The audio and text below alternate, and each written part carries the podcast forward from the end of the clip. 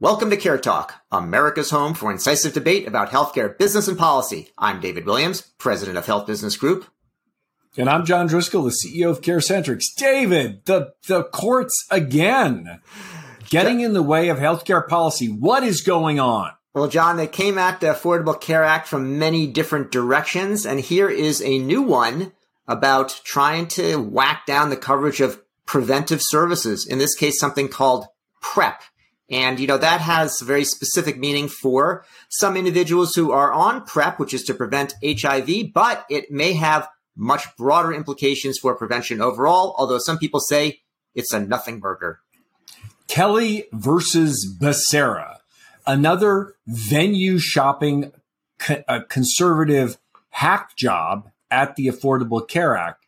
But what this is really doing in the in the in the in the in the shroud of looking of religious freedom, which preventive healthcare doesn't really have anything to do with, and with the patina of anti-gay activity and sort of sexual prudishness that would sort of suggest something from the, another century, uh, the conservative attack dogs of the legal bar are really starting to chomp and chip at the administrative state. And I think what this is, David, in attacking preventive care and claiming that they're worried about religious alternatives, what they're really doing is reducing the scope of preventive care. I mean, David, maybe before you say this doesn't matter, maybe you could talk a little bit about what preventive care is actually protected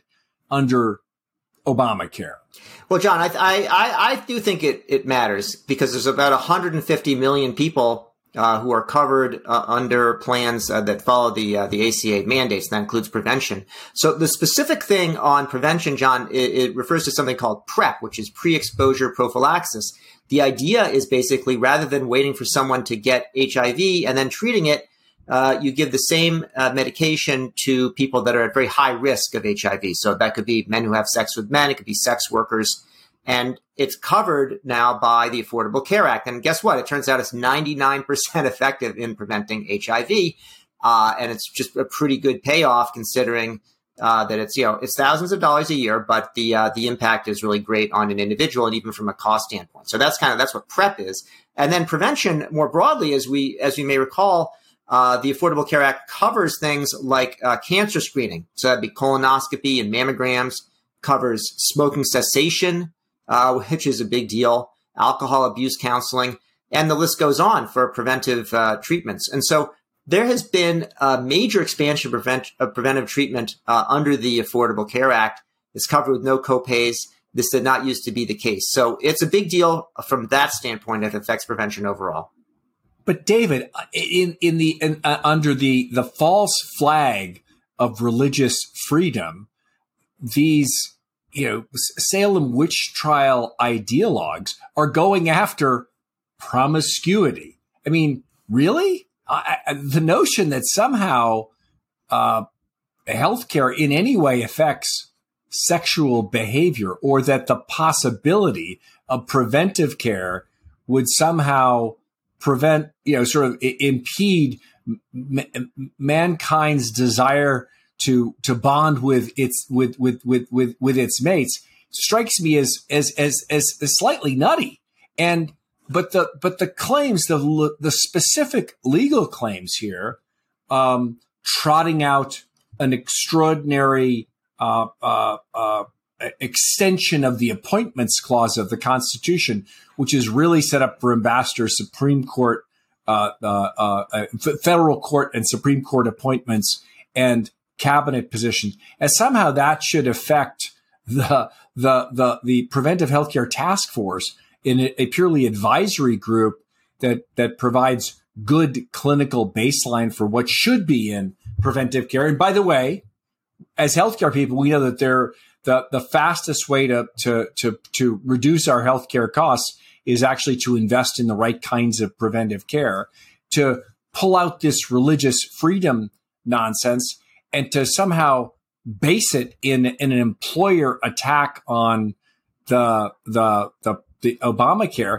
it's simply a a, sub, a, you know, a real a, a retrograde attack on healthcare and I guess on modern society. I and and I think it's just kind of tying itself to these so, sort of big referenced arguments. It it just doesn't make any sense. But what's scary to me, David, is these conservatives that are that are sort of anti-modern society conservatives are finding a venue in court and a federal judge who is willing to side with them, A, listen, and B, as anyone should, but side with them with some pretty kind of old-fashioned, backward-looking arguments. I mean, just, David, what about this judge? Maybe that would give some context here, who has come down in favor of this creative interpretation of the law.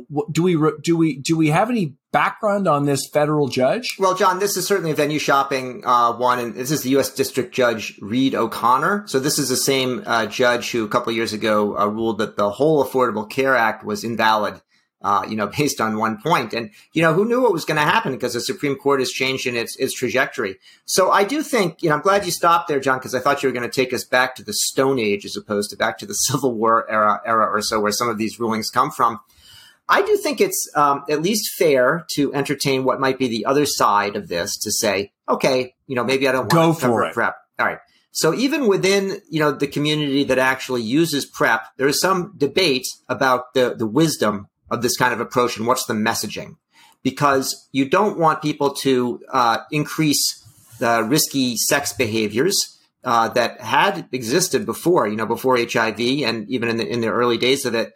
And so there is some discussion, uh, you know, about it. It's not like it's a totally unfathomable, unfathomable topic. Now, it turns out um, there's a couple of arguments. One is that actually it doesn't cause people to increase their risk, really, because nobody actually wants to get uh, H I V David, in the first place. David, David, you're getting hung up in the details. The the indicator here that this was some Cotton Mather puritanical Salem witch trial approach was embedded in their claims that somehow preventive health care promoted promiscuity. I mean, can you kind of hitch your argument to that wagon? Because I think it's going the wrong direction. Well, John, I don't want to, you know, I don't want to get censored here with your talk of fornication and, and, and what have you. But I didn't bring it you up. Could, you could imagine how uh, some people could get uh, could get excited about this uh, about this topic, John. But let's talk about but let's but let's think about the logic there. Yeah. Do we really think that the availability of healthcare affects sexual behavior? I, I I don't know, John. I don't have I don't have an opinion about that. But I do have. I mean. It's a it's an interesting topic, and you can see why someone could get worked up about it, right? They don't want to be promoted, yes, right? So that's why it's happened now. But I'm getting worked up on you it are, John. We have we have a global we have global examples of where providing preventive healthcare and access to fair and full healthcare actually reduces healthcare costs and keeps people healthier. We know this. They're example after example yeah. around the globe. We have the, the, the, the least amount of coverage and the, and, and the, and the, and with the, with the most uncertainty of it in the United States, in the developed world. We have the highest costs and the worst health outcomes, and health, life expectancy is going now down in yeah. the United States. It's, it's reducing. I think this is the la, this is not the time to start to come up with some cons- cockamamie conservative argument or culturally conservative arguments. Yeah. It doesn't even reflect traditional conservative values, that's that's that's culturally narrow-minded, and use that to somehow undermine the the a full package of healthcare. I mean, this is going to be a loser in terms of both increasing illness and increasing costs. I don't I don't see how you yeah, take yeah. the other well, side John, of this one, so, David. So there's some there are examples, as you said, of, of prevention that are going to save money in in the short term, which is where some of the the timeframes are for the commercial insurers that are covered by uh, that are affected by the Affordable Care Act. So, like smoking cessation, uh, prevention for diabetes is going to make a difference. But there's some that are actually longer term, and so they don't automatically get covered. You need a mandate like this to do it. Another element, though, that's important and it's really come up over the past uh, several years is that covering prevention actually reduces uh, health ac- health disparities. And so, uh, you know, there's, it, it doesn't do it to explain, but explain what that health disparity thing means. So, I think sometimes yeah. we in healthcare use these big words, and what does that really mean? So, John, in the in the case of, as it relates to prevention, if you look at colonoscopies and mammograms, which are both cancer screening uh, methods that are recommended for people uh, in certain categories, certain age groups, uh, there's a lower percentage of people who are uh, on the more, more vulnerable populations. That includes racial minorities, lower socioeconomic status, sexual minorities, tend to have less access, less use of these tools. When there is a mandate in place, there's at least some impact uh, to reducing the, uh, the the disparity, meaning the difference that's not based on any good reason, uh, disparities between uh, white people especially and uh, Black and Hispanics on this area. So if you get rid of prevention, the mandates for prevention, you're going to exacerbate, you're going to make the health disparities worse. And so that's another argument uh, not to allow it yeah, to happen. I, I might I might argue, I might say it slightly differently, that we've already got a gap between people who are poor, people of color, and those who are well off and white. By having a mandate, a broad mandate for preventive care that everyone's got access to, you can shrink the difference between those who've not gotten health care or been treated well by the healthcare system and those that do.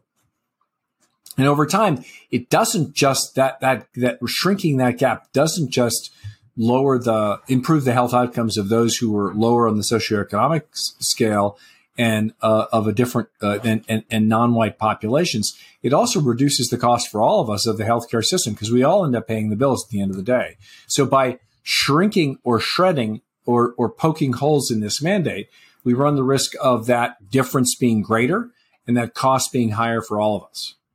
So, John, I know that uh, Chief Justice Roberts uh, wants the Supreme Court to, uh, you know, be respected, and uh, it's sort of like you could argue that it, you know, maybe be respected by its actions would be a, a way to uh, to expect that to actually happen. Is this case going to get to the Supreme Court, and how are they going to rule? It's good we don't actually have our legal experts on because they'd say they don't know and they you know, they can't predict it. Well, I I I, th- I think I think that this this is likely to be challenged and appealed. Uh, based on um, the, the the the kind of the backward-looking aspect of this and how it might be used not just to shrink access to preventive and, and protective care around uh, around activities that that that in in some cases are associated with illnesses related to sexual contact, but I think that the the I don't think anyone can predict what the Supreme Court's going to do, other than it's going to tend towards more of the social mandates of the conservatives that voted them uh, into power, you know, the majority into power. And um, I'm nervous, David. I'm nervous for two reasons. One, I don't trust that they won't make the wrong decision based on kind of the way you and I might look at it. Um, but I also think that they are uh, beholden to the people who voted them in. And so even though it might be a stretch to tie this to a constitutional appointments clause uh, or some argument about religious freedom, this is a court that is that, that appears to be more focused on its cultural agenda than um, than than kind of careful legal analysis. Uh, I would agree, John. I wonder if they'll say that the uh, U S Preventive Services Task Force, everybody has to be confirmed in the in the Senate uh, one at a time. That would uh, that would slow things down uh, pretty well. So we'll leave that one for another episode. John, I want to be uh, thankful to you for your preparation for our prevention discussion. Uh, that's it for yet another edition of Care Talk. I'm David Williams, president of Health Business Group. And I'm John Driscoll, the C E O of CareCentrics. Thanks for listening, and please subscribe on your favorite service.